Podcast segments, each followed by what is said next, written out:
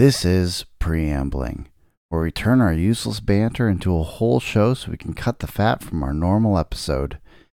In this episode, Josh flies solo to talk about Jeff's struggle with the coal man's lifestyle, Cave to the Cross passing 200, the silliness of standpoint epistemology, weird political and theological bedfellows, making Twitter fun again, a smorgasbord of foreign policy stuff, why no one can seem to say they were wrong, how to keep your eye on the ball in foreign policy, and chiasms and commandments and claims. Oh my.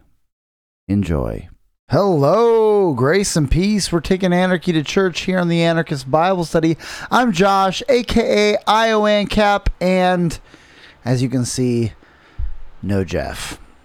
We are Jeffless this week. See, uh, we, we, we had this whole plan for for the night, uh, but then Jeff came down with consumption. I mean, he never was like specific about what his sickness was, but I guess I just assumed it was a old coal miner's disease. Um, so uh, I'm I'm figuring things out. I'm gonna do a a, a sort of a solo preambling everything. I'm gonna do a solo everything, just soloing it up. And so uh, I kind of just started doing what I usually do, which is I started randomly clicking through my uh, through my Twitter and through kind of my favorite places to go for news, which is mostly antiwar.com and the Lew Rockwell.com, and just started looking through some uh, preamble-ish current event stuff. Um, and then uh, and then I'm going to yeah. Then I've got some other things so I can I'm, I can pull out a couple episodes on my own. But I thought I would just kind of first I'm going to go through some tweets that uh, I had made over the past week or so, and uh, yeah, we'll just make our way through that. And if you guys have things you want to talk about, drop it in the chat. Um, and if you want to join the chat and you're watching this when it comes out, later on this week and you are not part of the live chat, you can go to buymeacoffee.com slash flyover and become part of the chat. We, and and with that usually comes an exclusive uh, supporters pre-show, which we didn't have this week because um, that's usually a a pre uh, uh, like it's, it's usually just me, right? It's usually just me, and I'm I'm doing everything just me. So why would I do more of just me when I can just do just me now? Anyway, uh, so so let's let's let's uh let's let's take a tour. Uh, but yeah, um, okay, thanks for that. Fan is off. We're and so are we. Off to the races. So to start, I'm gonna do a little bit of uh, a little bit of twittering. And I'm to start with a little a little congratulations I threw the way of uh, our good friend Patrick in the uh, who is the the constant chat denizen and uh, and friend of the show. Um, he and Tony just had their 200th episode, and um, they they they definitely minimized it. They didn't make a big deal out of it; just threw it in at the end. But that's a big deal congrats to to those two. They do a great show. Um, if you if you're following us and you're not watching them, it doesn't that doesn't make any sense. Um, anything we can do, they can do better. So so you should definitely be following and watching their show. Um, 200 episodes is a big deal. Um, congrats and of course by the time this episode goes live their 201 has probably been dropped and um yeah hopefully they have 200 more or something. they uh, keep producing great to- great comment uh, content, and um and and one of the things they say is and and they really do is they help you to they get you get get you reading again. Uh, if you're if you're having trouble getting going on that, and uh, it was helpful for it was helpful for me. Um, I've been I'm actually reading a couple books at a time with them because I'm going through older shows of theirs while I uh, am going keeping up with the, the the newest shows as well. So I'm reading a couple books with them. Just one of them they've already read.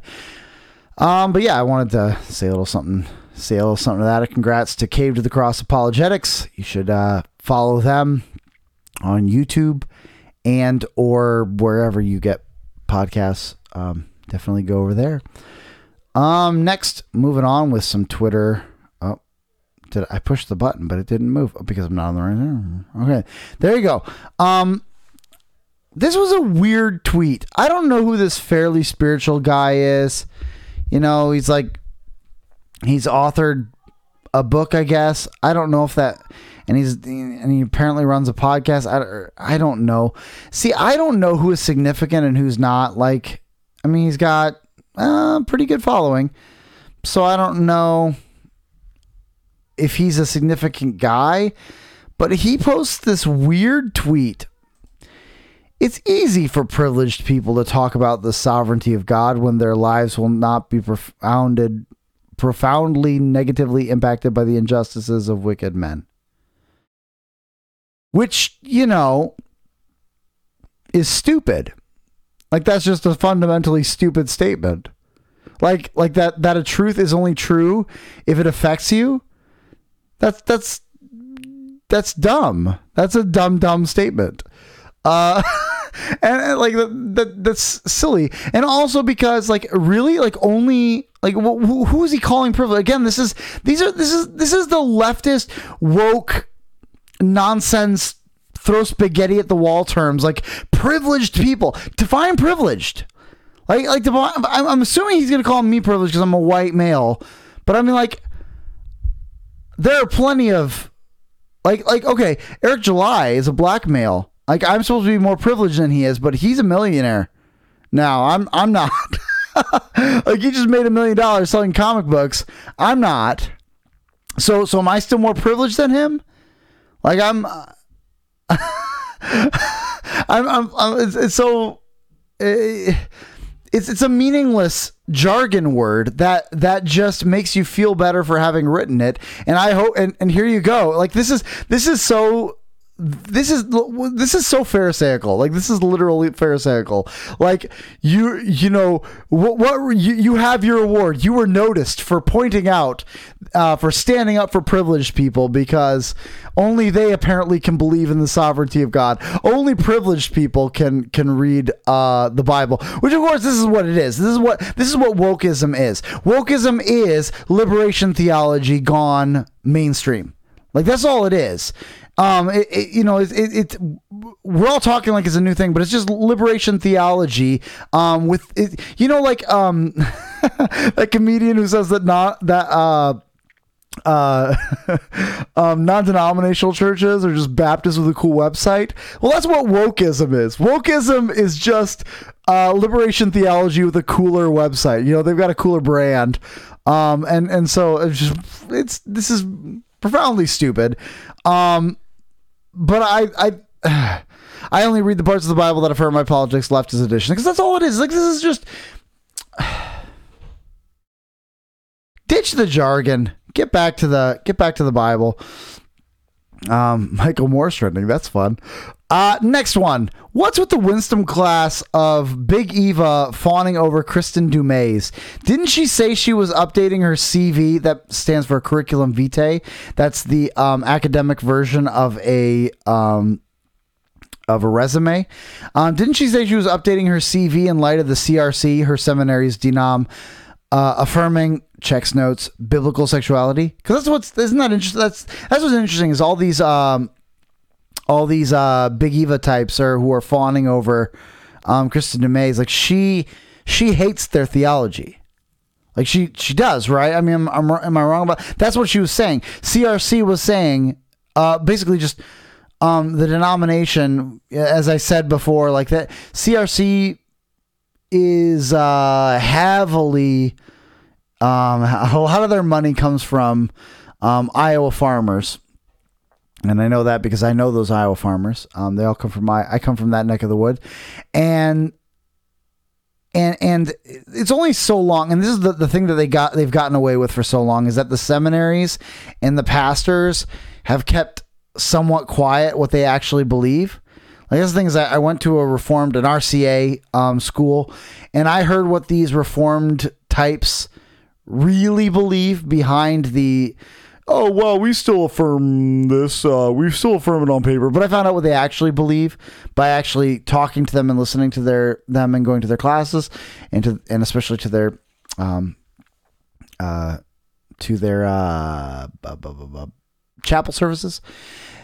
And and that's where I find out like I'd come back and I would tell all these RCA people like if you only knew what's going on at your academic institutions you wouldn't support them anymore. It's it's um and it's the same thing for the CRC academic institutions um with with some exceptions. There's a few good schools um out there for CRC but but it seems like uh the rich farmers found out what their seminarians and academics are trying to pull over them and, and they started pushing back and then all of a sudden kristen mays is one of the people who were saying we're updating our cv a lot of us are updating our cvs um, implying that they'd have to leave their seminary because they were affirming biblical sexuality.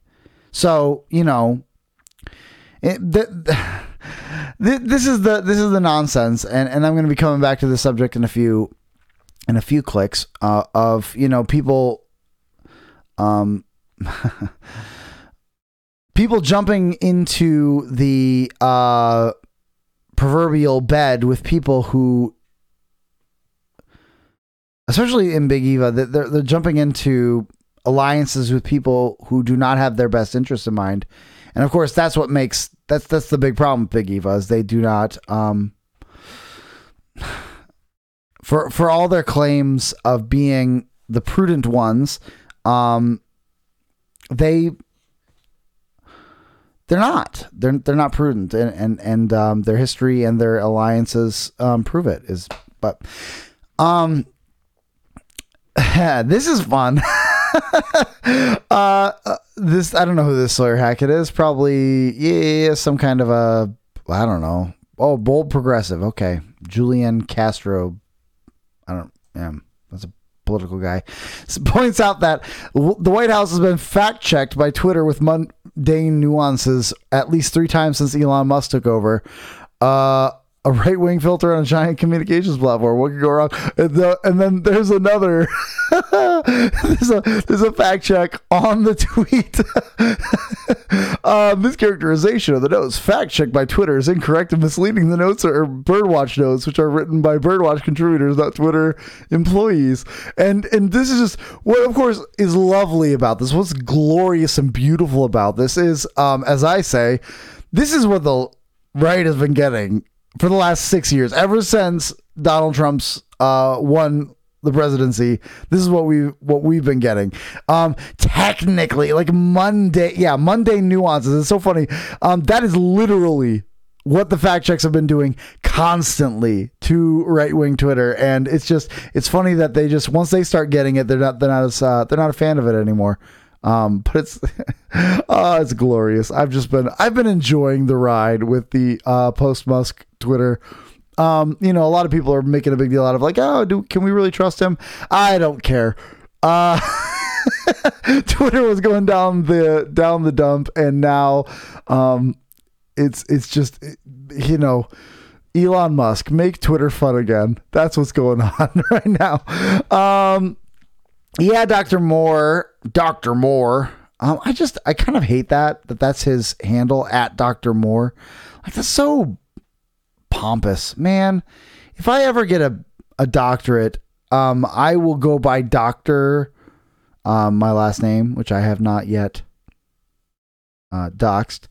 Um, you see, you don't get you don't get the last name for free. You gotta you gotta you know you gotta pay money and get to know me so, so that you can, can do that, or or I'll have to write a book in order to, to dox. Anyway, um, I would go by Doctor whatever for like a month just to uh just to celebrate the fact that I I got through it. It's by the way, it's unlikely, but um but but like it's just it's just such a pompous thing. Like who, I don't know. See, okay, okay, okay, Patrick. I I actually don't make a big deal. I actually don't like that because I actually know where the term doctor comes from. Like, okay, so he's like doctor, like doctor, doctor, or Dr. Pepper, doctor. Was really funny. But of course, the joke is like, um, you know, doctor as in PhD or doctor as in medical doctor. I actually think the PhD has more of a claim to the the term. I think they're actually the more correct term because I actually, you know, we we who have some okay Am I going to do a Latin flex? Okay, I might do a Latin flex. Um, those with any pa- even passing knowledge of Latin know that the word doctor actually means teacher. Um, that's where the term came from. Like a doctor of theology would have been the the teacher of theology. Um, and so, and that's where that's actually uh, so while PhD is closer, it's really not right either.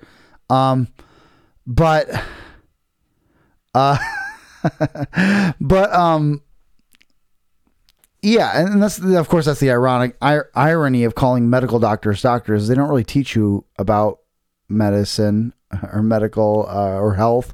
Um, they they just tell you to take a pill, and um, you know that's that's a certainly a little bit dismissive. But anyway, um, that's that's not the point of this. Of course, he he he wrote a Christianity Today article about how disappointed he was when he saw an image, a pair of underwear with a hammer captioned Paul Pelosi Halloween costume. He was almost shaking with rage. Why? It was posted by someone who claims to be a follower of Jesus Christ. Like, bro. Bro. Like, I'm sorry, like the selective outrage is infuri is somewhat infuriating. It's always like they they show their real allegiances by the way that they only punch right.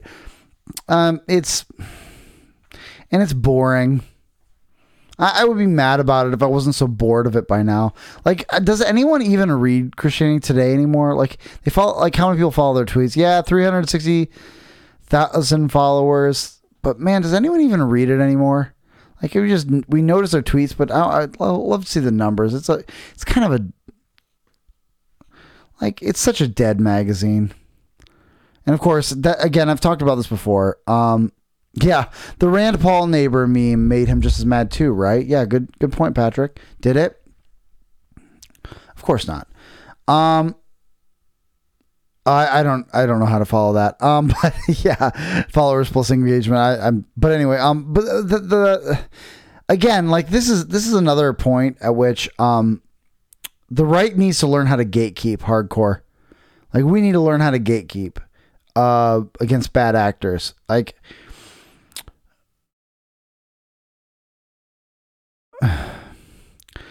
um okay. I'm weighing my words a little bit here. Um you know, Christianity Today um founded of course by and I've talked about this before. Um founded of course by um what? Oh my goodness. Um, Billy Graham. there you go. Um, Billy Graham, for all the good things he did, he is the worst about not gatekeeping evangelical Christianity. He was the worst about it. Like he did so terrible. Um, he he he let out anyone in. Like like as much as as as I I'm, I'm not to say like a, uh, you know we we have we have love for our Catholic followers and Catholic friends but Catholic Catholics are not evangelicals. And, and yet um he would connect with, with, with Catholics in his evangelical crusades. And he's just like well, well what well, then what's the point like it does, he connected with them in such a way that's like, well, what's the point? Like they're they're not evangelical. It doesn't make sense, and like that's just uh just part of it. Of like he. This is the problem with I don't do doctrine, I do evangelism, or I don't do doctrine, I do relationship. Um, Christianity is that like well. You there, there's no way to guard against wolves. Like they they just open the door and let the wolves right in the pen, and it doesn't.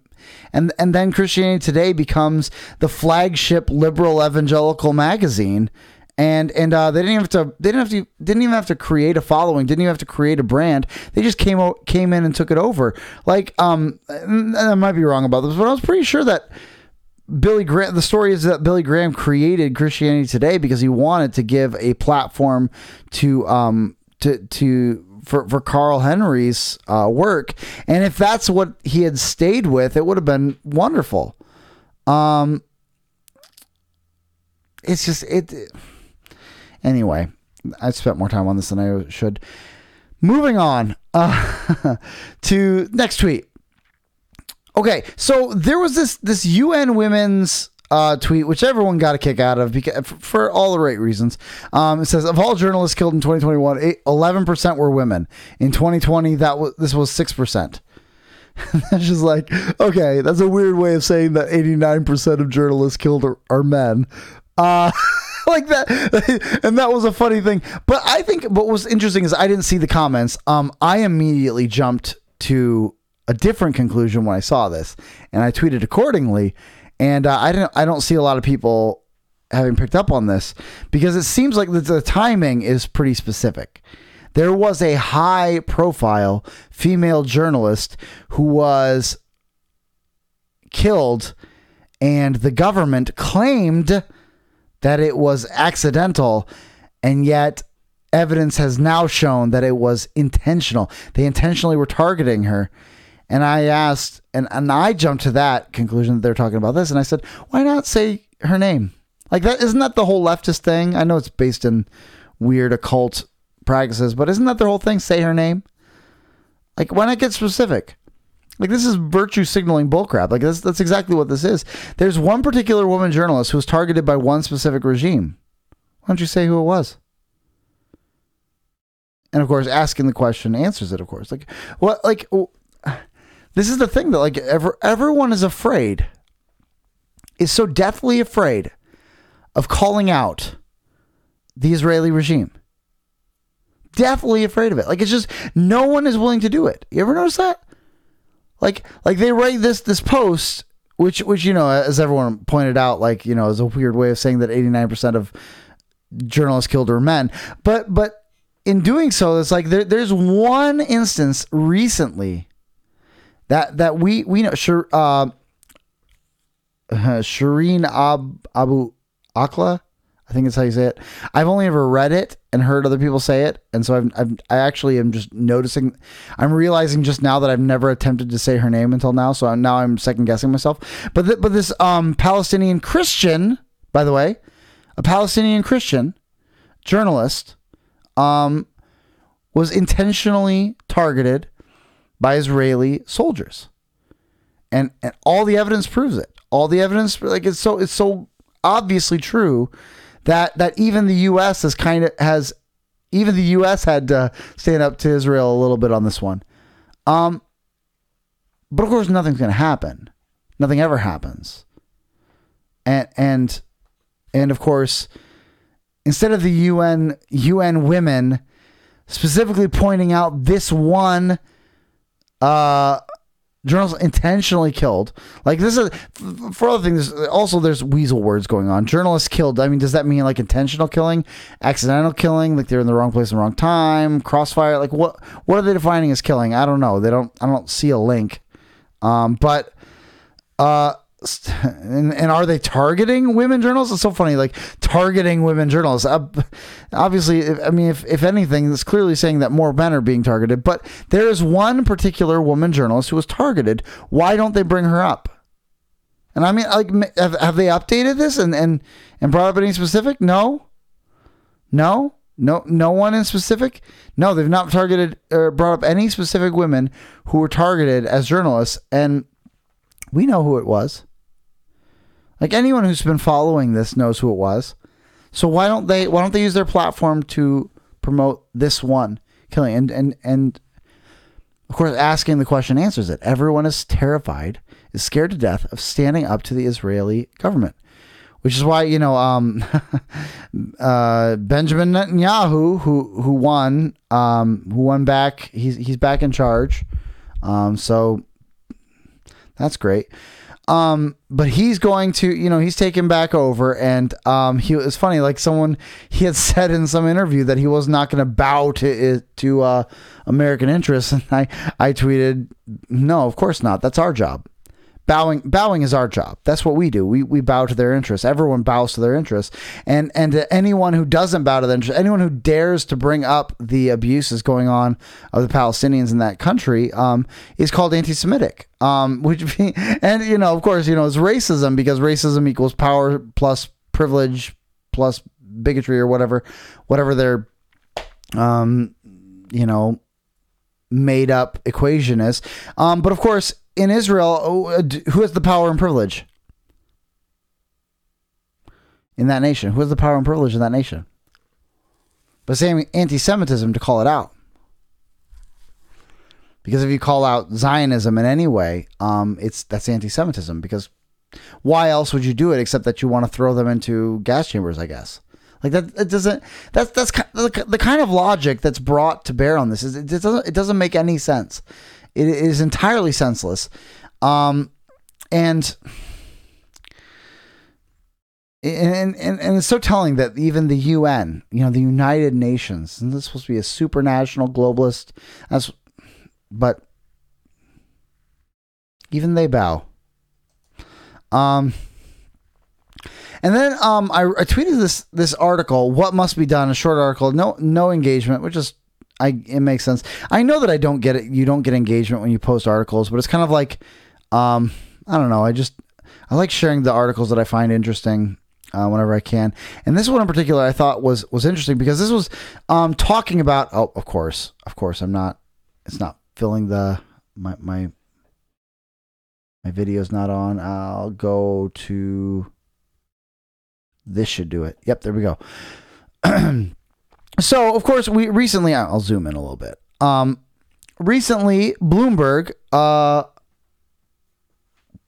informed us uh, that um, a a national security agency um, it policed itself and found out that sure enough, an experienced analyst was running an unauthorized targeting and collection of private communications of people or organizations in the U.S.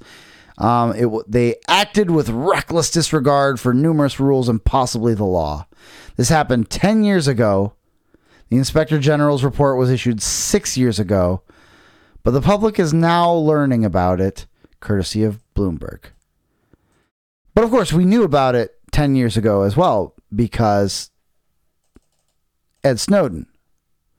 So basically, the Inspector General, uh, which is an internal investigation, an investigator, um, confirmed what Edward Snowden revealed.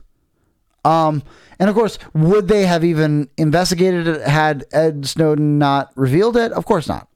They, they would not have investigated it. But basically, we just we've confirmed that what Ed Snowden is going to live his life in exile over um, was true, and it was illegal, and he heroically blew the whistle and took the the um, effects of it, and but but of course, is he going to come back home? Is he going to be welcomed back as an American hero? Is he going to be, um, you know, pardoned and returned? Of course not. Of course not. Um, because the only crime is telling the truth about the government. Um, but but as part of this, he talks of, he talks about like you know this this is from Thomas Knapp. I don't know anything about him, but I, I you know he's published this at antiwar.com. Or actually, I think he published it elsewhere, but antiwar.com reposted it. Actually, I don't know. That that might not be true either. Um, but anyway, this is where I read it. was at antiwar.com. Um, but he talks about um, um, he says new government offices officials seldom solve anything, usually make things worse. But something obviously needs to be done about the intelligence community's lawlessness. How about a single replacement for multiple agency inspectors general?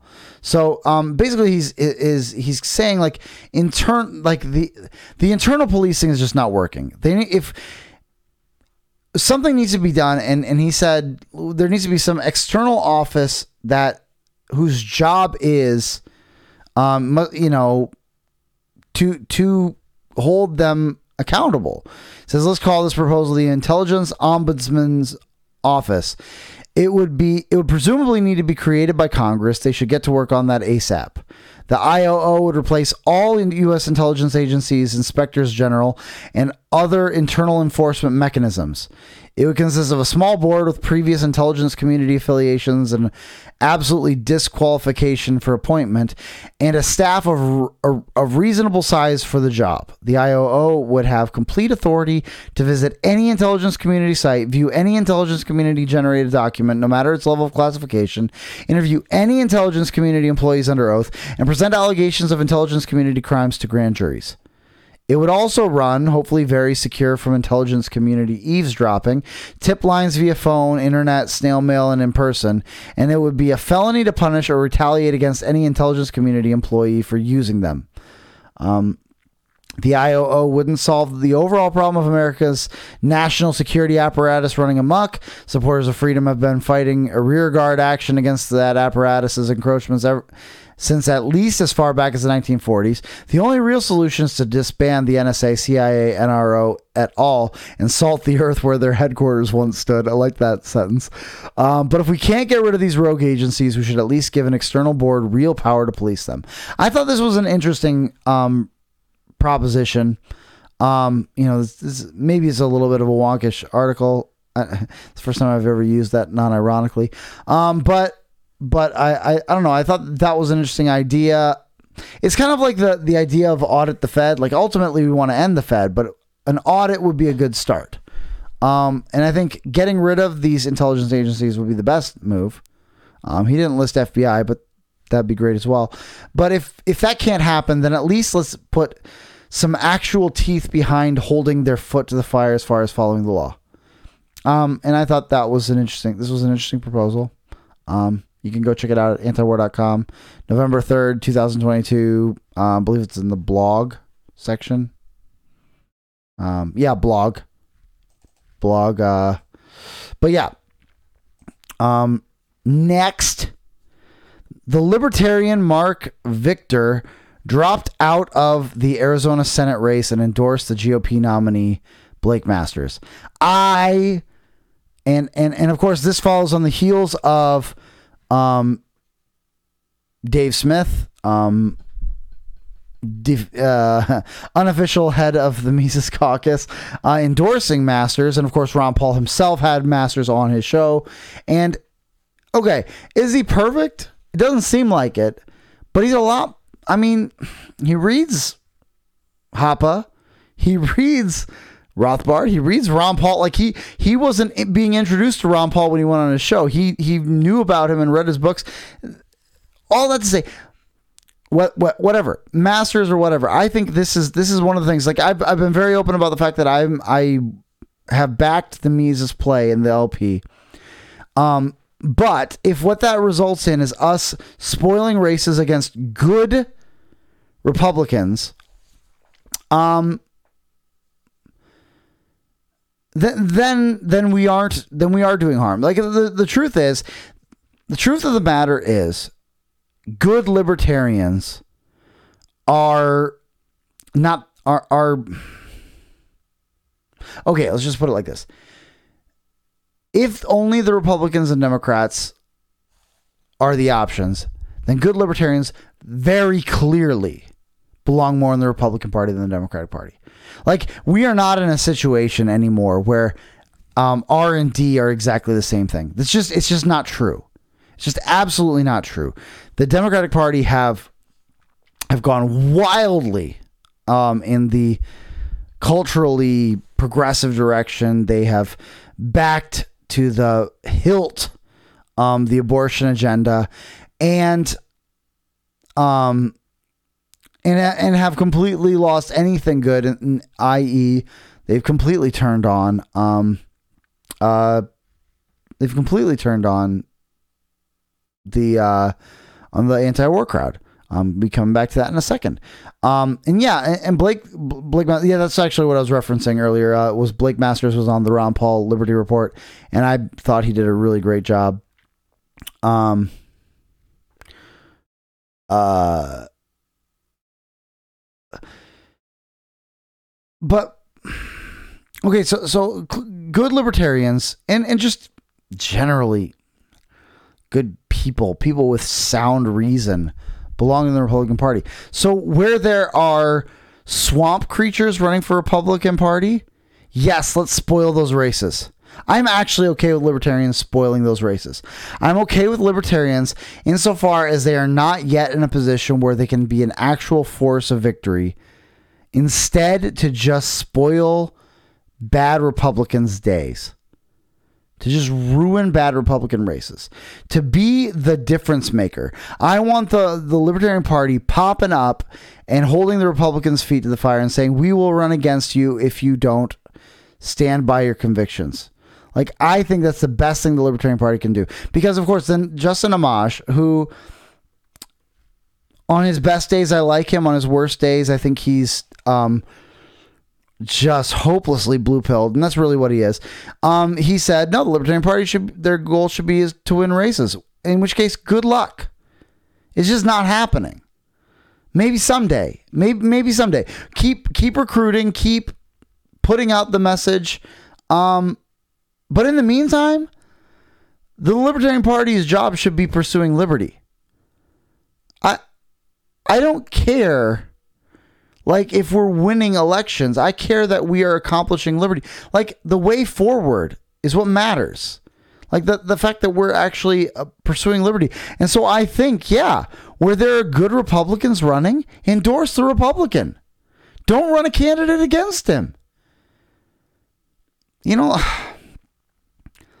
like there's that Mises affiliated guy in Florida running for governor. Like, come on, bro. Like, yes, we know. We know DeSantis isn't perfect, but he's the best that we've got right now. Like, like who is perfect? You know, even the South Dakota governor, who I'm a pretty big fan of, like even she is terrible on marijuana, and and and Kim Reynolds here in Iowa. I mean, she, yeah, sure. I wish she was better on marijuana. I bet she. I wish she was better on criminal justice matters in general. Um, but come on, to think that the best way forward is to spoil the race for the Democrat. It's just nonsense. It, it's just nonsense. Like Iowa is standing out as one of the better states on a lot of issues on school choice, on corona, on all that stuff because largely because of Kim Reynolds. And I'm not and so I'm sorry like LP LP of Iowa, I i am a card carrying member. I uh I, you know, I'm but I'm not voting for a candidate. I'm just not doing it. For for one thing, okay, can I say something? For one thing, when your only selling point is ballot access, like come on, dude. Like, come on, dude. Like, the point, the only selling point they're having is we should be able to be on the ballot. We should have major party status. And that's the only thing it seems to be running on. like, what are you doing? Like, like, there's, the, it's the most generic campaign running. Like, if you're going to run, if, run something radical. That and one of the important people running his campaign he and I uh, are scheduled to have words at the next um, convention. Uh, I'm not a vindictive man, but I'm. We're gonna have. I'm not. not threatening violence of any kind, but we're gonna have words. He and I. Next. I thought this was okay. Dave David French, uh, hopelessly blue pilled, hopelessly worthless frog, um, said a proposed test for diagnosing when your politics is threatening to become your religion. If you learn that someone shares your faith but not your politics, and you immediately trust distrust their faith, then your politics might be displacing your religion. First of all, the Dank Knight, uh, heroically, just brought receipts like crazy. That this you, this you, this you. it's astounding that you don't own a single mirror, and you just kept going. This you, this you, this you, this you. Like almost he he like single handedly. Uh, uh, he like single handedly. Uh, what you call it? Um. Uh he almost single-handedly ra- ratioed him. Um, it was just wonderful, glorious. But I, but I proposed a test case. All right, yeah, here's a that's a good idea. Let's do a test case. Let's say a person who agrees with your theology thinks a certain, and I'm, I'm saying it because I don't know that I can get away with saying the actual name, a certain German dictator of the last century had some good ideas and entertains the JQ. If you know, you know. And so, of course, I'm just waiting for someone. I was just waiting for someone. I, I posted it as a QT and I also tweet uh, responded with that and basically I was waiting for someone to say like, "Well, I don't think someone with my own the- with my theology would say something like that." And I said, "Oh, re-? and I would have responded, "Oh, really?"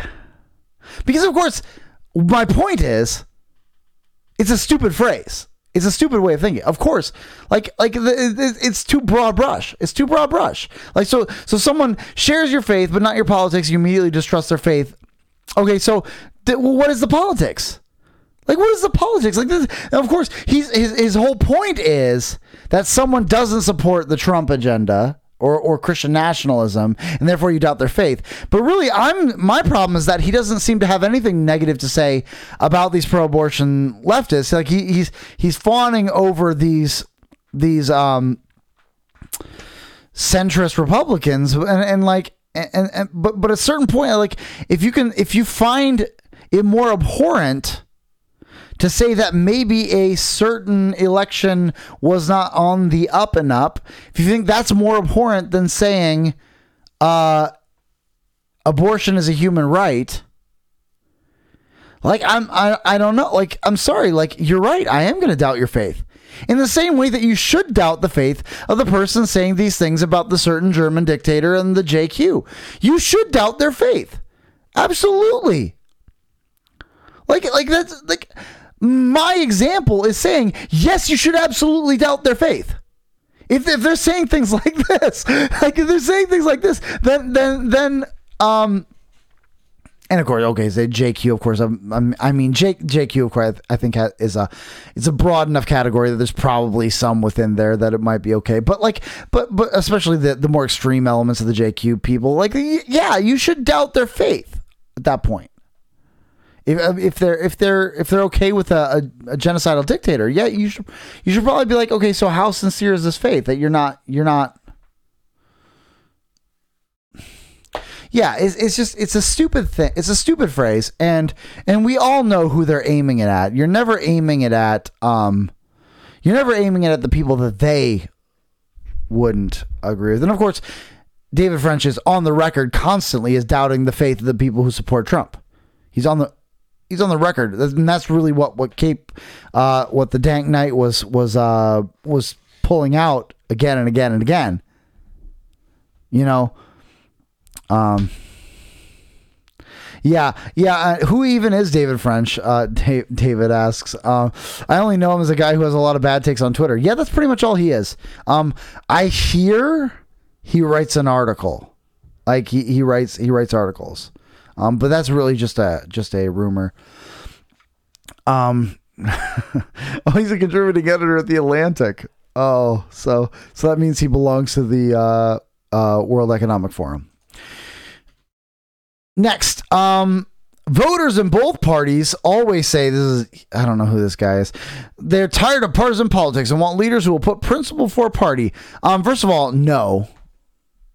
First of all, no, I, I don't say that. I am not for bipartisanism. I am for as much disagreement between the parties as possible. Thank you very much.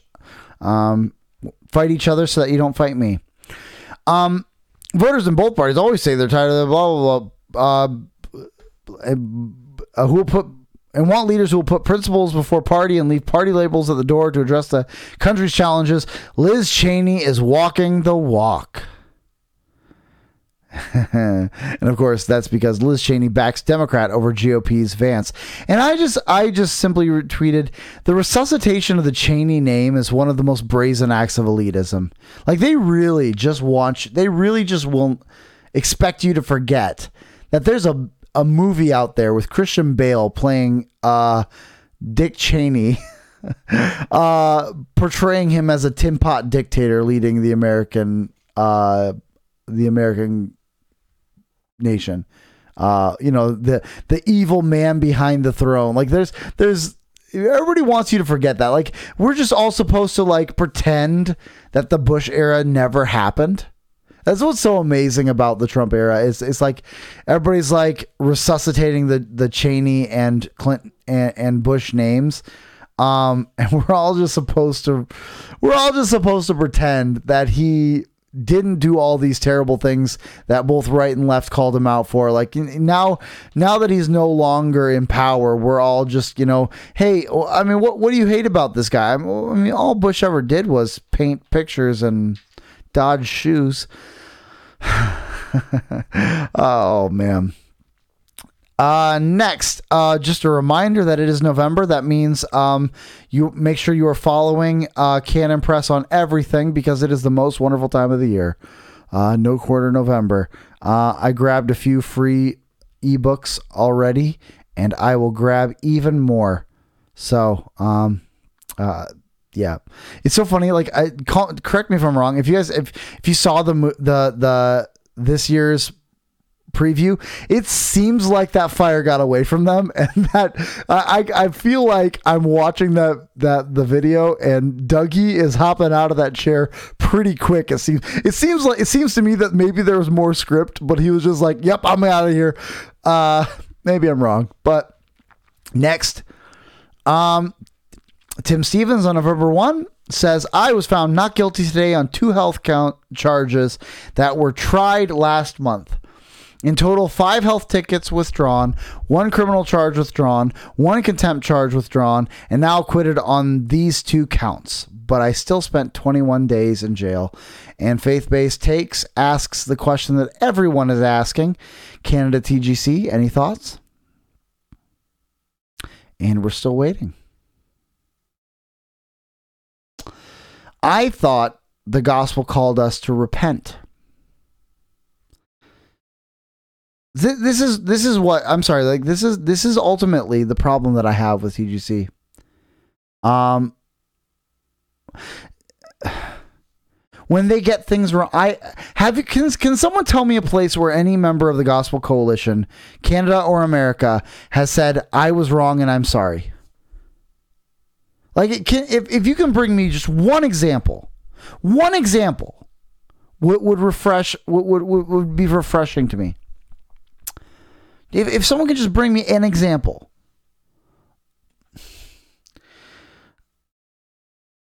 Like if they're supposed to be leading us in in in in, teaching us and being they're they're evangelical betters explaining to us how to be gospel centered. Well, isn't gospel centeredness um, involve according to Philippians two humility?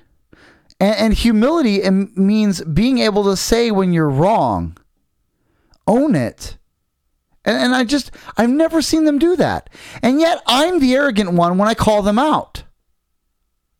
Like that's that's what shocks me is like I'm I'm the arrogant one when I'm calling out and I'm just calling for them to be gospel centered.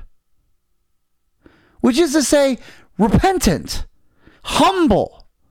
And, and and they'll they'll throw these words at us all the time and say that you're being arrogant, you're being because because we're being bold but they're the ones who, whenever they do something wrong or whenever they support the wrong people, st- I still don't know that they've repented for the fact that they they put forward um, Bruxy Cavey. Has anyone over there repented of their support of uh, of of Bruxy Cavey, and putting him before the reformedish community in Canada and saying like, you know, this is a fellow brother. Maybe we disagree on some small issues. Like, has anyone repented of that?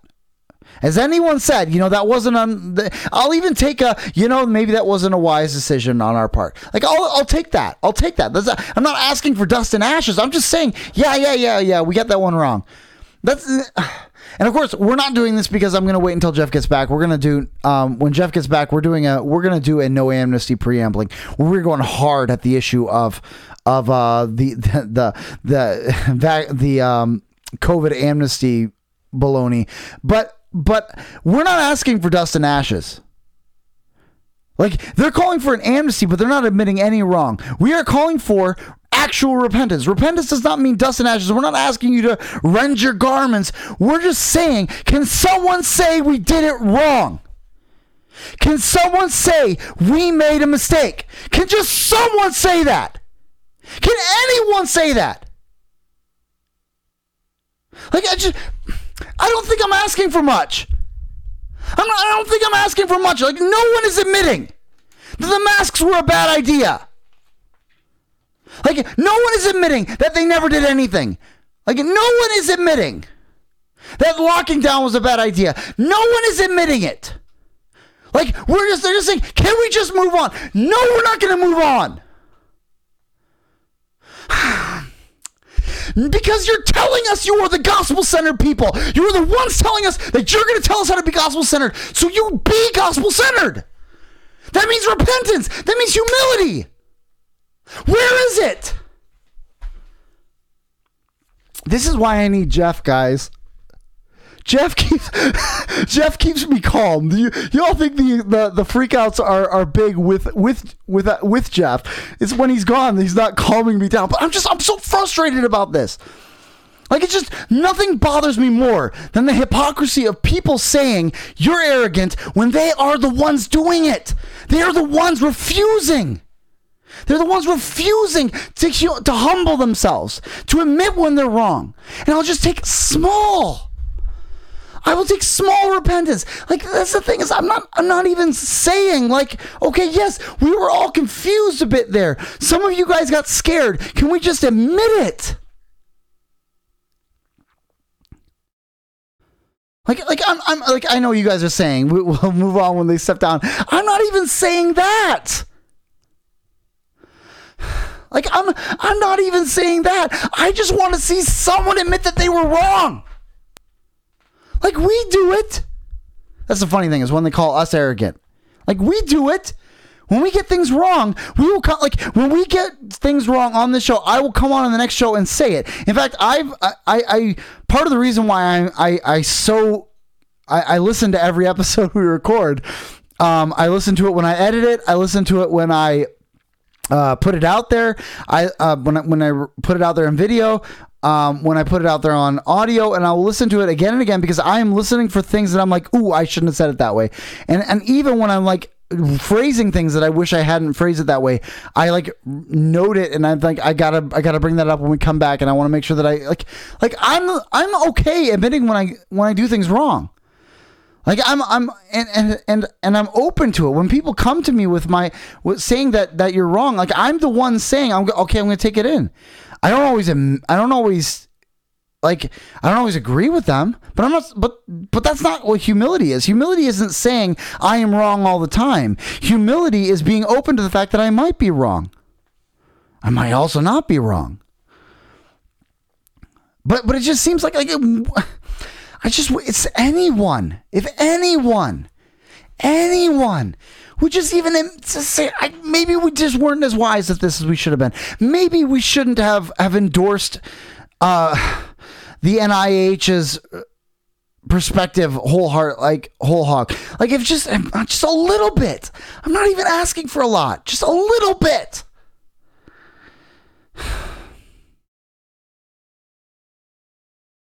But but of course, there's still a, there's still a, a Twitter account waiting for TGC uh, to apologize for what they did to Kyle Rittenhouse.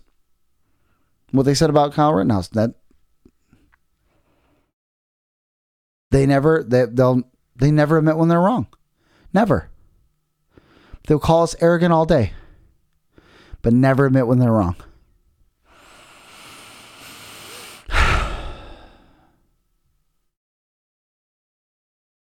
Yeah. It's it's it's frustrating. It's infuriating. And um, moving on to a different adults in the room. Uh, now we're looking at antiwar.com.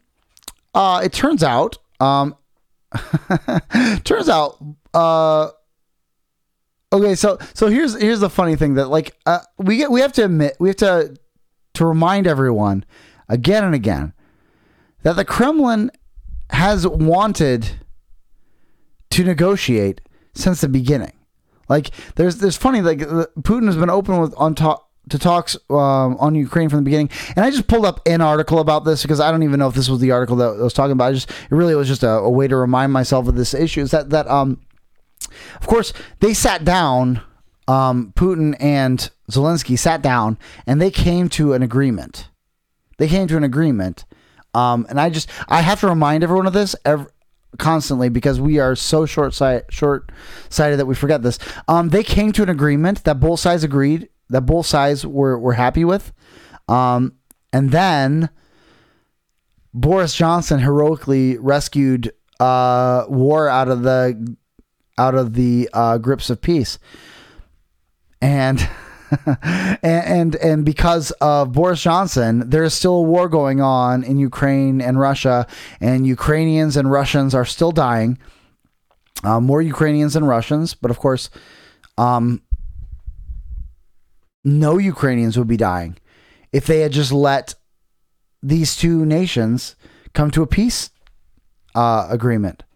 And uh, there still is no agreement. There's no peace agreement now um, because of Boris Johnson, and there are Ukrainians dying, and uh, and now we are. I'm I'm supposed. To, this is these are the adults in the room.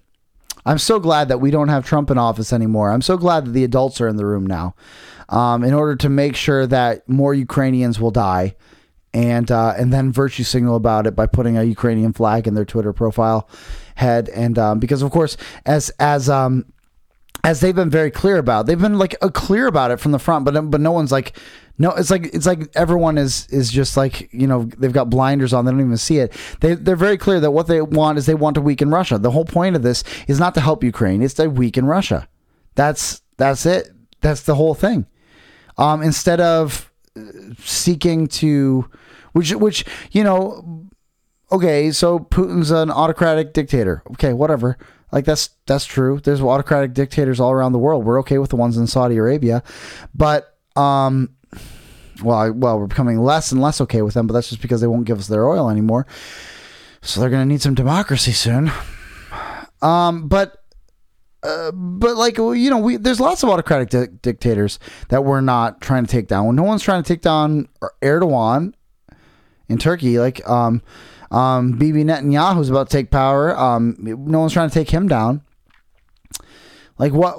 What's wrong with this one? What's wrong with this one is that he actually has the possibility of rivaling American power. Is that he has influence in the Middle East, and that's our job. Like that's that's that's really the problem. And so um, no, I, that, that should hopefully be the only freak out of the night. Um, but yeah, that that's that's I think I think the big thing is that is, is just a reminder that this is what the adults in the room want is they want bloodshed. Um, and, and this is why I think war is the most important thing to keep an eye on if you want to know the reality of the state. If you want to know uh, a reality of, um, if you want to know the reality of who our betters and rulers are really like, keep an eye on what they do with foreign policy. See, not just the don't just read the headlines. Don't just read the headlines. Look behind the headlines to the background. Keep your eye on the ball. I like to always like to say this. Keep your eye on the ball. This is what I love about antiwar.com. Here I'm, I'm going to click off the article antiwar.com. If you've ever if you've never been to antiwar.com, um this is just an okay, here we go. Go to the home page. I'm to zoom oh, zoom out, not in.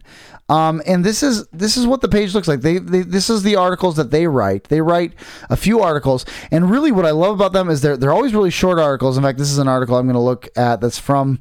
It's it's a short article and it's really just bringing together other articles. Like they just search the news and pull together, and they will give the background. And and it's funny, um, they they've even they're even making it even more simple. Uh, Dave DeCamp is doing a daily video on weekdays where he just reads through the news headlines at the top of the page, and he's just reading through and, and giving a talk. And it's, it's, it's funny because he's always um, apologizing because he feels like he's repeating things, but no, that's that's really what they do. That's so well is that they keep their eye on the ball and make sure that you do as well. And then throughout the rest of the page, they've got viewpoints that are always really good, like uh, other people's from articles like like an earlier article I read, the one that I read on on the U.S. intelligence that's uh, intelligence agency that's from their either from their blog or from their viewpoints, which are other writers who are not on staff, and then you've got this whole section, and this is part of what I love about this is if you see a random article coming from a random news agency that I I post is because I saw it on antiwar.com, and they keep their eye on the ball like you you are not surprised by anything because they collect everything here, everything significant to foreign policy, and they have them nicely organized under different cat under the the categories of different nations. And if you just keep an eye on them, on that you will not be surprised like there's there's something going on in lebanon right now um, that's going to be big deal soon and um, something about these banks, these banks going broke, and that's you can tell because they keep posting it. They like they're keeping an eye on it. Soon it's going to break into the to the to the mainstream news. I just know it. And but but if you've been keeping an eye on antiwar.com, you're not going to be surprised when they try and put together put up some uh, agenda and some some narrative to go with it. That's that really makes the U.S. the good good guys. Or in this case, they're going to make uh, Federal Reserve type banking, uh, central banking look like the good guys. You'll know better because you've been keeping an eye on the ball. Like, um, and, and yeah, Scott Horton, who is the the the kind of the main guy behind it now, he um he's on Kennedy uh, a lot nowadays, which is getting him a lot of airtime, and that's really great. Um, but but really, like antiwar.com, I go there every day um, and I'm just keeping an eye on it. Like this is this is on my home computer, on my desktop computer. But if you're looking at my laptop, like all of them would be uh, like okay. So when you when you I'm just gonna click on this, come back. All of them are are blue because I have I click everything. I click everything on the homepage before I'm before I move off of it because I just keeping an eye on the ball as far as um, warfare goes. Keeping an eye on the ball as far as warfare goes will help you to see. You're you're never to be taken for a ride about the agenda. And also, it is going to expose to you the nature of our betters, of our ruling class, better than anything else. You're going to see exactly how corrupt, evil, and incompetent they are. All three of them. All three. You're going to see all three. That they're doing things that they think are going to work and it won't work. They're doing things that they know that won't work, but they're going to do it anyway because they're corrupt and evil. And this is just it's it's it's you're going to see it all a lot clearer by keeping an eye on this. Um, I I know economics is another great place where you see it, but it's it's I know that is so bogged down in like um, you know numbers and and, and and terminology, and there's there's a lot of, of background study that needs to be done before you can start getting that. But but really, war is just out there in the open. And this is how, how the evils of the state. You just keep an eye on war, and you will be disabused of the fact that they are just the you know wise people doing their best um, you'll be disabused of that really quickly. And then, oh, something really cool happened um, uh, toward the end of October. Um, 30 progressive House Democrats, um, they wrote an article or a, a letter to Biden calling him, uh, him to negotiate with Russia. And it was, it's great. You know, it's such a great, um, it's so great to know that this is this is what what they're doing because you know I just said that the Democrats I mean, the, the only good thing about them ever was that, that they were the home of the anti-war movement eh, for, for a while, and it's like it's so great to find out that um, that they are uh, reasserting themselves on the subject of, of foreign policy, and that they are putting up these the, they're putting up this article, putting out this this letter, and they're they're calling Biden to to do the right thing, to negotiate with Russia, and I'm I'm so glad to see this. Um, next article. House progressives retract letter to Biden calling for talks with Russia. where where? Oh and you'll notice like the, the dates of the, the stamp the timestamps of this.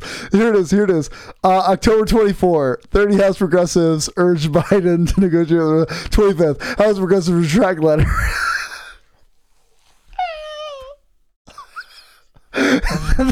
and they threw their and they threw their staffers under the bus about it in the most brazen attempt uh, to deflect. that just it's it, you know it's this is one of those things you gotta laugh or you'll get furious. Like it's it's just. it was this was the funniest this has to be the funniest thing i've ever i've, I've ever seen that, that how quickly they took back by the way uh, the letter milk toast as can be. the most the most loose, weak calls for peace that you could ever uh, ask for. like, they were just like, okay, yes, obviously we still need to back Ukraine. And we still need to give them all the, the resources that they need. And we're, we're always obviously we're, we're pro Ukraine. We gotta keep but you know we should at least have a conversation with them. Oh no, just kidding. We shouldn't have a conversation with him at all. Screw him. I hope he dies. Like. this is this this is just uh, this is the most clown worldy thing I've ever seen, and I I I just I I love the humor of it. Uh, obviously, it's sad that you know we're flirting with nuclear war, and it could well be that the American continent is blown off the map. Uh, but at least we'll take Russia with us. Um, but you know, it's it's just. Uh, I signed this letter on June 30, but a lot has changed since then. I wouldn't sign it today. A lot has changed since then. Yes, like since then, Ukraine has uh, bombed a civilian structure. Yeah, that's that's what's have changed since then. And of course, yeah, Patrick says the real question is if the red wave happens, will, will the R's do anything different? I don't know. Uh, we have no idea. And of course, I'm not like I'm. I I I don't know that's a prediction. I'm just kind of saying that I I think it, it what everyone else is predicting makes sense that there probably will be um that the Republicans probably will take the House and or they probably will take the con the House and maybe the Senate. Um and may, maybe pick up I don't know, maybe pick up some victories in in governors races. Um I mean, I'm not advocating it. I mean, I th- I think it'll be pers- I think it'll be better.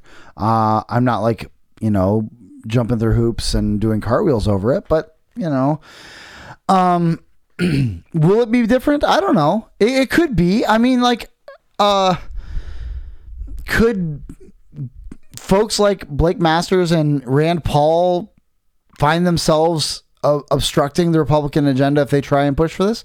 I don't know. I, I mean, it, I mean, the, the, again, historically, the best case for ec- economics, best case economically, has always been um, Democrat in the ho- in the White House uh, Republicans in Congress. So I mean, and this is a big money, a big money suck the Ukraine war has. I don't know. Could something different happen? I don't know. I'm just I'm I'm not willing to make a prediction on this one. I just who knows. Um, who ends up who ends up at the head of these um, committees? Like that's a huge difference. That's that's a huge question. Who ends up in the head of these committees? Um, uh, like they, they get to set the agenda and and how much courage and uh, are these Republicans going to have? Who are the better Republicans? Um, how much are they going to have? Courage are they going to have to to stand up to the agenda? Um, are the Republicans just going to pivot over to China, which isn't better? I don't. I don't know.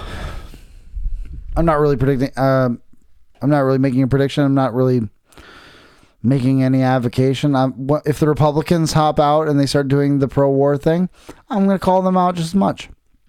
Um, that's the beautiful thing about actually standing on principle, unlike that. Um, you know, unlike the the Cheneys, I actually stand on principles instead of, uh, of course, their principle is war. this one is beautiful. U.S. says Iran is not trying to build a nuclear weapon, and this is uh, Dave DeCamp uh, in, on on the podcast of the of no, on the November second news uh, video where he read he does comment on how like this was like buried in the National Defense Strategy's nuclear posture review. Like it it wasn't like a headline; it was kind of in the review. Um, Iran is taking actions that would improve its ability. It reads: Iran is taking actions that would improve its ability to produce nuclear weapons should it make the decision to do so. And uh, um, but so so so basically, in, in this article, they they they say they they essentially admit. Well, okay, sorry, I missed the the main point. Iran does not possess today possess a nuclear weapon, and we currently believe it is not pursuing one. Then you could ask the question. Then what's the dang point? Like, what's the point? What's the point? Why? What is the point?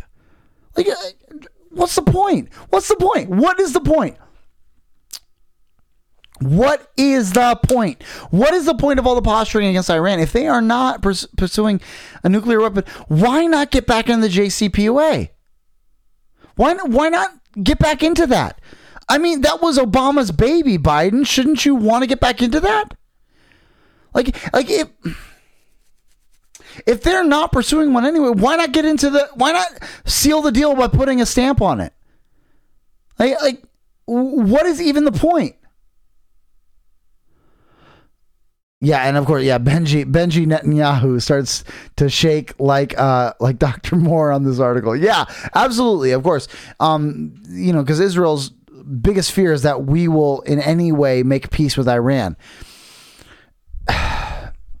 Yeah, it's just again, these are the adults in the room. These are the adults in the room. They admit that he, they don't possess a nuclear weapon and that they're not pursuing one, although they are making moves that to, to put themselves in a situation where they could if they wanted to. Um, but they're not pursuing one. In fact, they have said in so many words that they don't want one. they just don't want to get Gaddafi'd. Like that's that's really they, just don't want to get Gaddafi'd. Um, and by the way, look up everything that Hillary Clinton did to Libya and um, also look at how Libya is today. It is all Hillary Clinton's fault and Joe Biden's and uh, Obama's. Um, you're welcome, Libya. Enjoy your chaotic, uh, your chaotic slave state.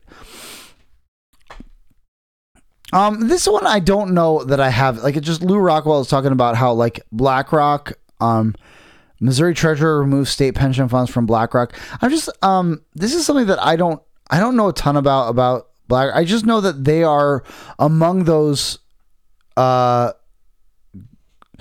uh they're among the WEF lings in, in America, and I just I I don't know. I just I don't have a lot to say. I guess I don't have a lot to say on this one. Just more like um, I just remember once when I when I was in my seminary class that they're talking about um, financial planning. It's for one of my seminary, uh, one of my pastoral ministry seminars, and they had um, they had this representative of a giant hedge fund come in and talk about uh, how we needed to invest with them. And I, I, forget which hedge fund it is, but I know it was one of those WEF affiliated ones. And it just always, it just made me laugh because, of course, my my um, professor um, was a staunch Democrat, uh, liberal, pro union, pro pro little guy, and pro marginalized kind of thing, and yet here he had this this representative of a giant hedge fund coming in who represents this massive massive billionaire uh, hegemony thing, and and it's just I don't know, just I always find that funny. Uh, I always I always find that funny. Um, I don't know. I don't really have anything else to say on that. Um, and then, of course, like this was happening. To, this was this happened a long time ago, but there some activists starting to confront AOC about her support of the Ukraine war, and, and the same thing was happening to um, uh, that other member of the that little progressive clique. Um, but of course, you know, the, it's funny because this was happening before that article, that letter came out, and of course, the just it is just, you know, more of that. Like I think, I think the the these guys were, of course, right. These the, the, there's there's a few good progressives left out there who are still like staunchly and consistently anti-war, and you know, good for them. Um. Uh. Yeah. Okay. And then there's two articles that I don't really have anything to say about, except for um, uh, just as a reminder that what's going on with the Twitter world with with Musk and they're he's firing a bunch of people and and of course I'm supposed to get all up a up a up in a tizzy about that because uh because these poor um adult children uh who uh, like man, just the, the, the the cushy lifestyle they've been living at the Twitter offices are now finding out that they actually have to work for a living. Um, I just am I supposed to get I'm supposed to get worked up about that? Uh, that the people who wanted to kick me off because I don't because I believe in such audaciously radical positions as um such as what everyone believed 10 years ago um it's just I'm I'm not going to get worked up about it. I don't care. Um, I'm okay with them. Uh, you know what they should do? They should uh, work, learn to work with their hands and do something good, um, productive for a change. Um, yeah, Biden says Republican midterm victory would be an assault on democracy. I just always think that's hilarious. That like you know, uh, the worst thing that could happen for democracy is people actually using it to vote for the other party. Um, and then I just okay, I, I made a comment about uh, on Twitter, and this is um to yeah, learn to. Um, this is something that like just an occasion to do a little bit of Bible studying, which I'm actually going to do a little bit more of it when I get to the to the full episode. Uh, in short, I'm going to do shortly. I'm not going to do a lot of cutting. Um, but but I was like I, I tweeted like is it weird that I'm starting to see a chiasm in the Ten Commandments, and it's because I uh, that's part of my daily um, devotional um, devotionals is that I'll, I'll I actually use the Baptist Catechism as my devotions and also kind of cycle through different sections of the Catechism and use that as a prompt for prayer. And um which means that and also like and so like for for my confession portion I will go through different uh questions in Ten Commandments and then suddenly I started realizing like there might be a chiasm here and here's I actually have it right here I actually am going to do some Bible studying here on the Anarchist Bible Study. And I don't know why I put the Hebrew on the side. I think maybe just to make myself feel better that I'm I still know how to read Hebrew. But really, um, I just it's the English part that I'm going to be looking at. Um, it said, okay, so when God spoke all these words, saying, "I'm the Lord your God who brought you out of the land of Egypt, out of the house of slavery." This is the prologue to it, and then it says, "You shall have no other gods before me."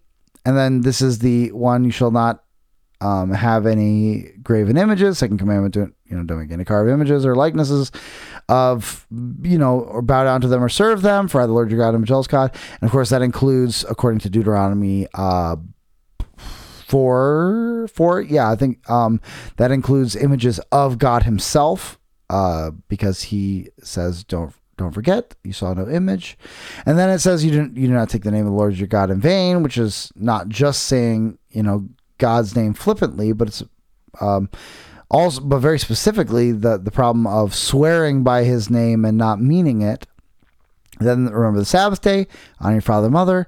Do not murder, do not commit adultery, do not steal, do not bear false witness against your neighbor. You shall not covet. Now, this is where I started to see. Now, it's not a perfect chiasm. It's not a perfect chiasm. Um, and yet it's like I feel like there's something there. Um, because here's what I see. Okay, so basically you've got the first two commandments. Uh, the first commandment kind of stands on its own. You shall have no other gods before me, and of course, before um, is is um, al panay, before my face.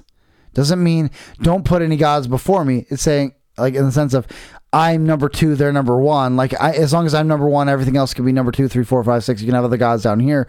No, he's saying don't have any gods in my face, but in my presence. Coram Deo. In the presence of God, have no other gods.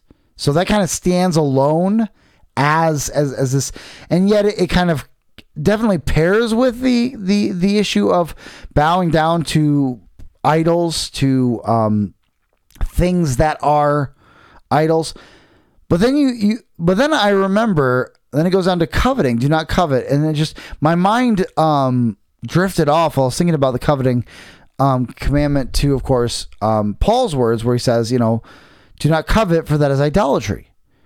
It's like, yeah, like that is that is kind of the issue of of coveting is that you are it's not that like the issue of coveting isn't like, oh man, it'd be really nice if my car worked. You know, to have a to have a better car would be nice. It'd be nice if we had a bigger house to fit us all in, or you know, like it's not like you're not as a status symbol. Be like, okay, well, it's getting a little tight for all my kids living in the same bedroom, and it'd be nice if we had a bigger house. Like that's not coveting. Like it's, it's not coveting to look at my friend's got a, a, a tablet or an, an, iPad, and I'm like, oh, you can do some pretty cool stuff with that. I mean, I, I would, I would get a lot of use out of that. That's not coveting. Coveting is when you make it so like you obsess over it, right? So when you obsess over this thing, it's when it makes it a covet, coveting, which is why Paul, I think very well, of course, very accurately, Paul very accurate. Oh, I just realized it's not on the screen. Um, of course, Paul very accurately, because he's inspired by the Holy Spirit, says that this is coveting. So you, what do you got? You've got coveting, or that, that it's idolatry. So you got coveting, tenth commandment, and first and second commandments: have no other gods and do not worship idols. Well, then also, that was all it took for me to notice. Now, hold up. You shall not bear false witness. You know, of course, this is the, the catechism tells us, and rightly, that this is broad, more broadly speaking, um, more broadly speaking, this is about promoting truth and, and not slandering. But really, the most on the most literal level, you shall not bear false witness. That is about the law court. What happens when you go into the law court? Well, then hold up right here. You shall not take the name of the Lord your God in vain. For the Lord will not hold him guiltless who takes his name in vain.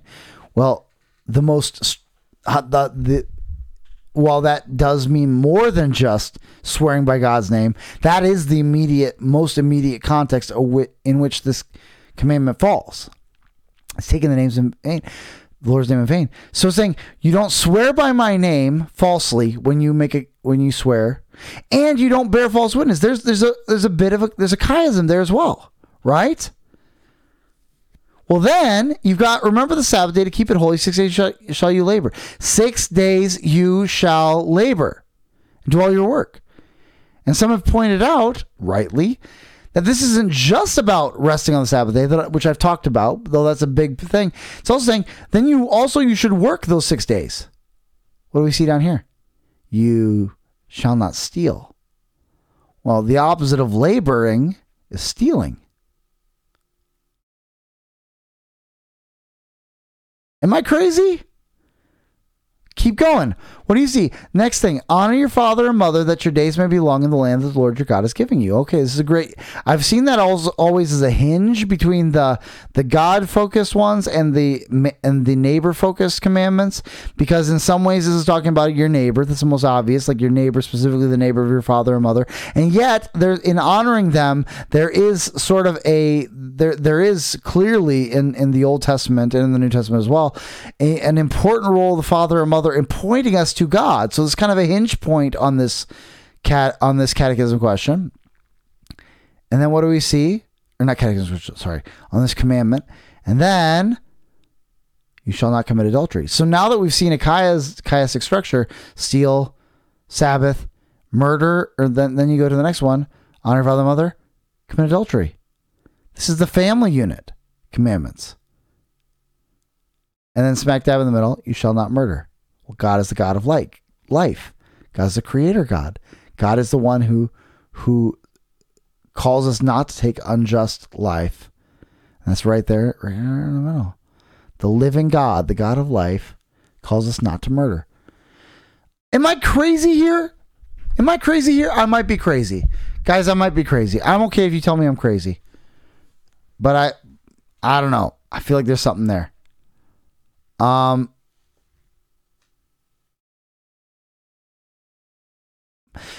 um, there's one more thing, but uh, I don't know that I I'm going to take the time to do it because I'm already at time. Um, so this is the portion. Well, usually we would pause to go do a bonus episode, but I'm just gonna keep it simple there. Um, this is the portion where we would usually read um, uh, the the newest chapter of Drosselmeyer.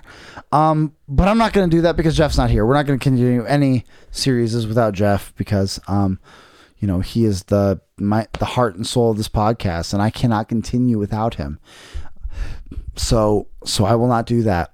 Instead, I'm going to give our regular listeners and viewers um, a chance to see a taste of what you get if you support us and you get to uh, you get to watch the the um, exclusive pre-shows. A lot of times what I'll do on those pre-shows is I'll take up a topic that I'm not really ready to go public with yet, that I'm still kind of working out the ideas, and I'll I'll do a lot of interaction with the chat.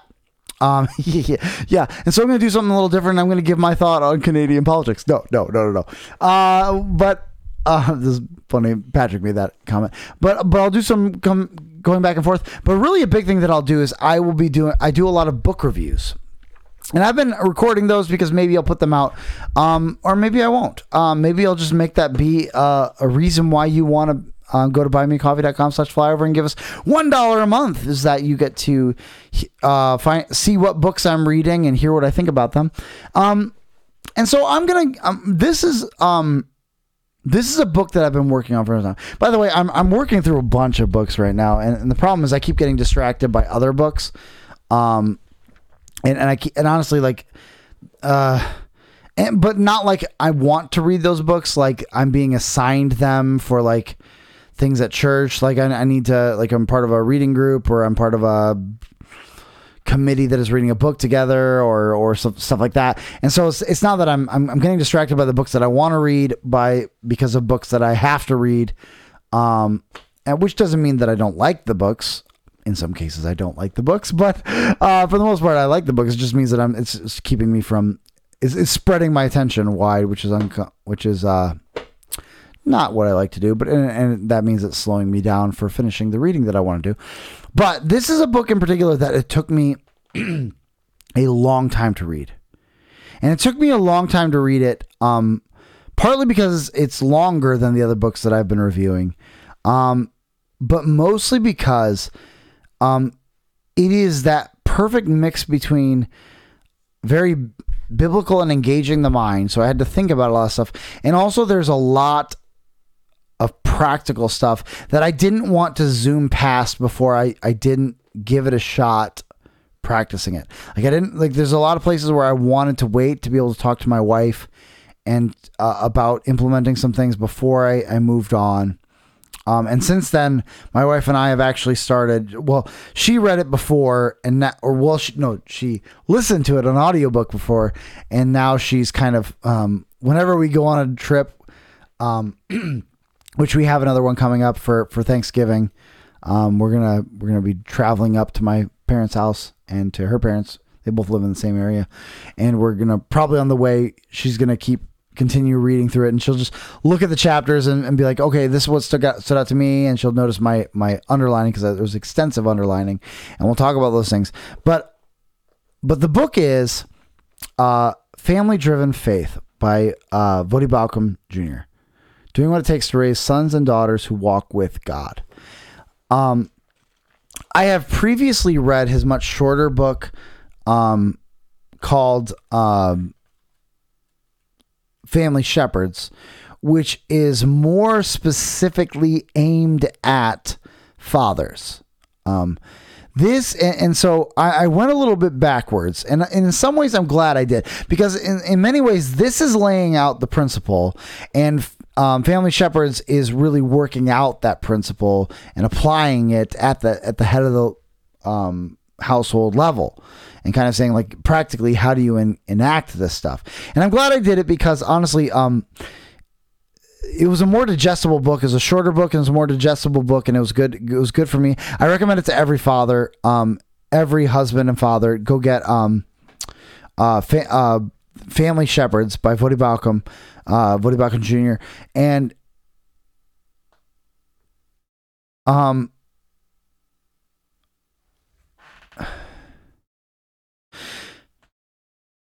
and, and, but but this book has really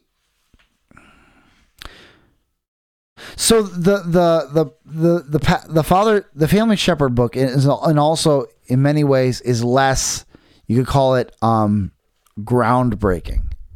It, it in, less, in the sense of it doesn't shake the ground you're walking on as much. It's convicting and it's good it's important but but this book will really if you really take it in and you really take it seriously has the potential to shake the way you think about the church. Um i'm not going to go into as much detail about the ways that it's kind of affected me.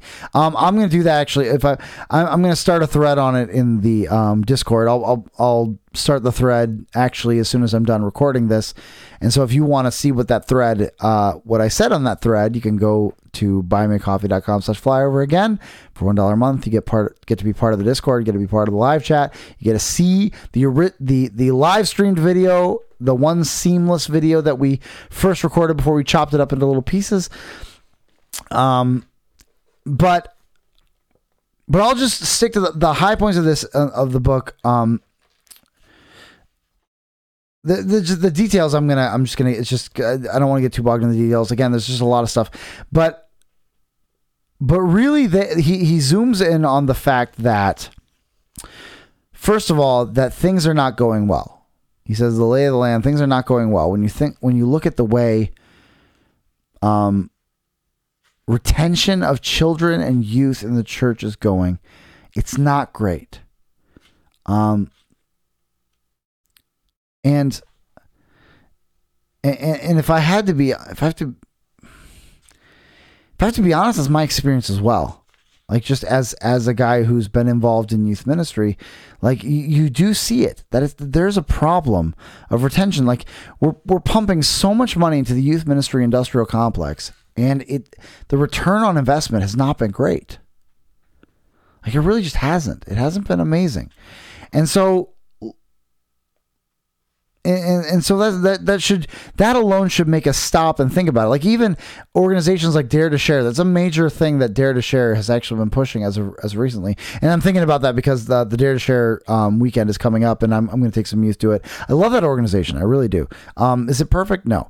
Uh, there's things where I wish they were a little bit more doctrinally concrete, and um, but but the mission of getting people out there sharing the gospel and doing it by by actually giving them opportunities to share the gospel and practice that i think it's just so great. Such a great organization for that.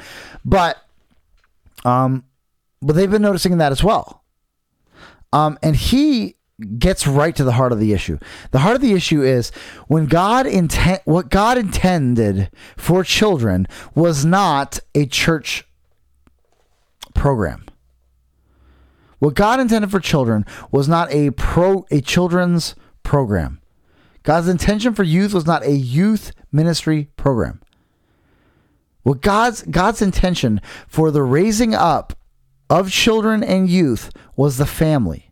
He gets right to the heart of, of Deuteronomy 6 verse 4 and we rarely get beyond 6 4 and 5 you know where, where it says i hear O israel shema shema israel hear O israel i am the lord your God, or the Lord your God, the Lord is one. You shall love the Lord your God with all your heart, with all your uh, with all your heart, with all your soul, and with all your might, or all the strength of your soul and might.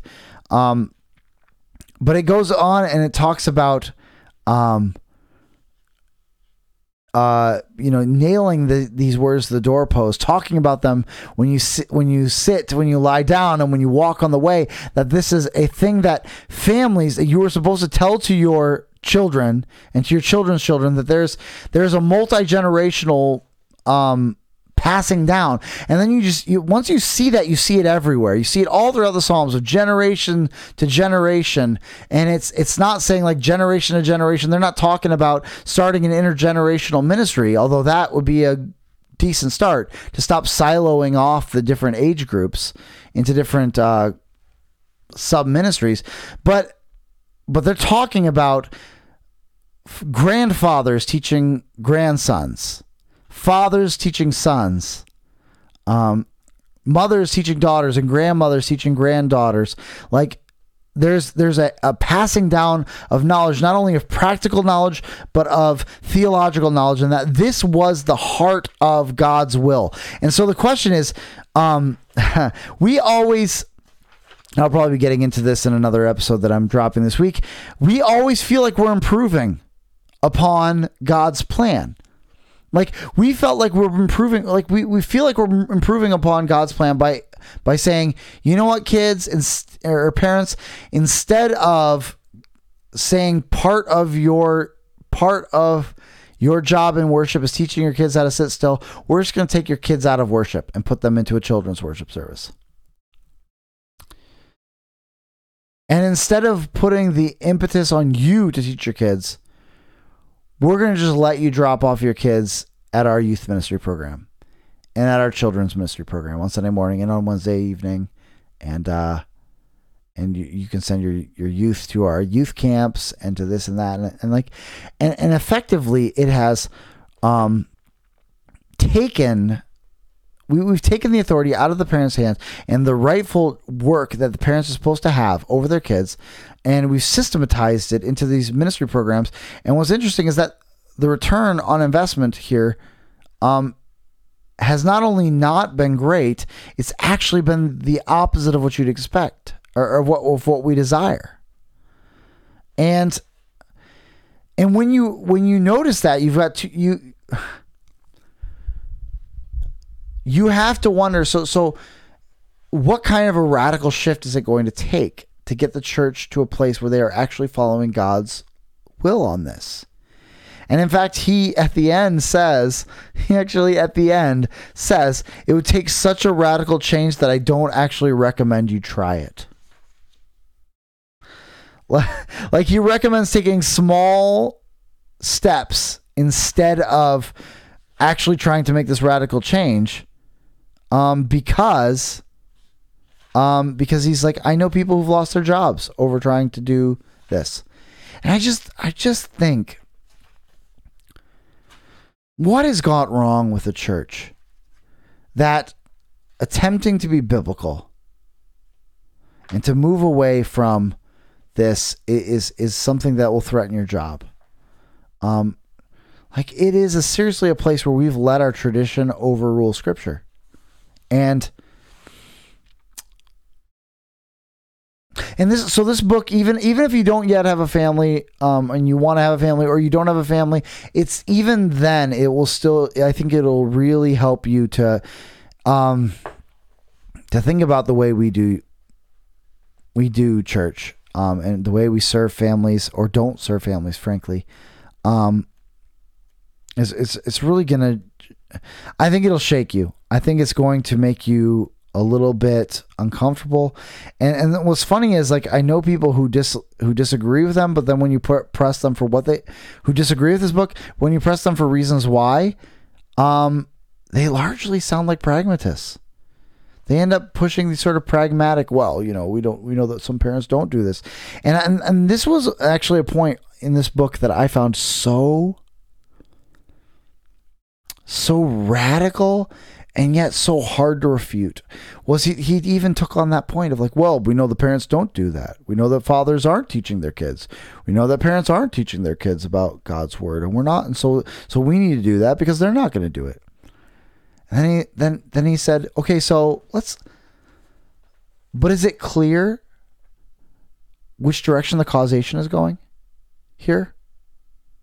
Like is it clear that the causation goes in the direction of they're not doing it, therefore we must do it? Because uh, he he really connects this to the to the fact of of the weakening of men in our churches. We're saying, well, like, well, what? We're taking their jobs. We're taking their job away. Like, um, their their job is supposed to be they're supposed to be the primary disciple of their of their wives. But we set up a woman's ministry to where they study the Bible and they study theology together. And so we just took their job. We just took the husband's job. And their job is to disciple their their children. Well, we took their job when we gave uh when we gave the I, I don't know why I didn't go full screen on this. I'm just realizing I should have gone full screen. Um, we took their job when we handed um when, when when we asked them to hand their children over to the children's and youth ministry. We took their job away. And so uh, and then there's guys like me who are like, we've become convicted about it, but now we're like, who is around to teach us?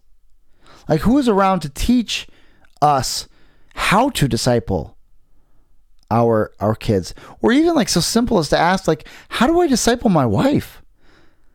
Like, you know, it's one of those things that like it's it, it sounds so easy, but like, man, it's hard. Man, it's really hard. Like, like, can we be honest about that? It's really hard. Like it's really hard to find time to disciple your wife. It's hard for us to find time to just talk to each other, let alone intentional discipleship. Um, but but the answer to the problem of it being hard seems to be, and so we set up a ministry for you. We set up a women's ministry so that you don't have to worry about that. We'll take care of it for you.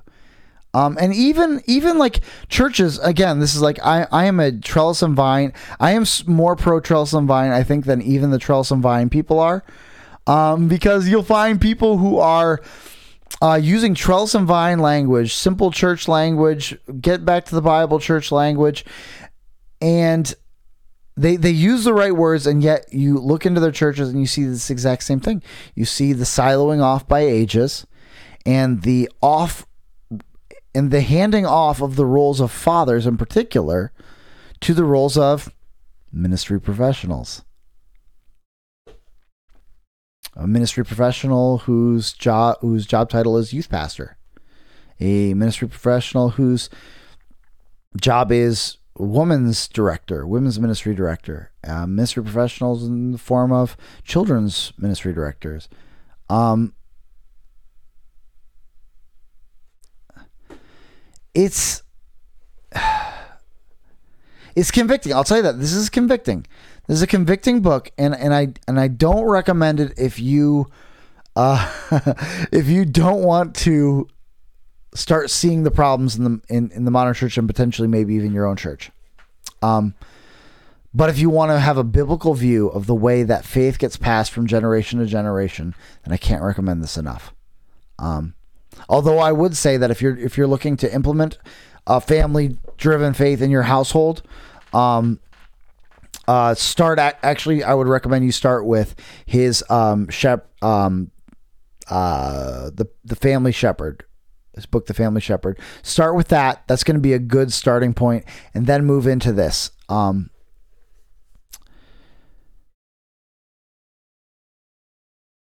yeah. Uh so that's pretty much what I do in a preambling. That's a pretty much a preambling. I got more time out of that than I expected to. Uh, I'm just going to take a brief moment to hit the to, to, pause the recording for those watching live, eh, which you can be you um, for one dollar a month at buymeacoffee.com slash flyover. um, but I'm just going to take a second just to, to readjust the recording and to to change my my uh, to to um, change my browser, and then I'm going to come back and I'm going to I'm going to work through some. Uh, I'm gonna. I think I'm gonna start with the bonus because that's the one that I think I can get through the quickest. So I'm gonna come back with a bonus episode shortly, but um, for now, um, I'm gonna close it out with the way we always do for this episode, which is enough preambling. Let's get to the show. This has been Preambling. To hear more, tune into Anarchist Bible Study episodes 83 and 83.5. Grace and peace.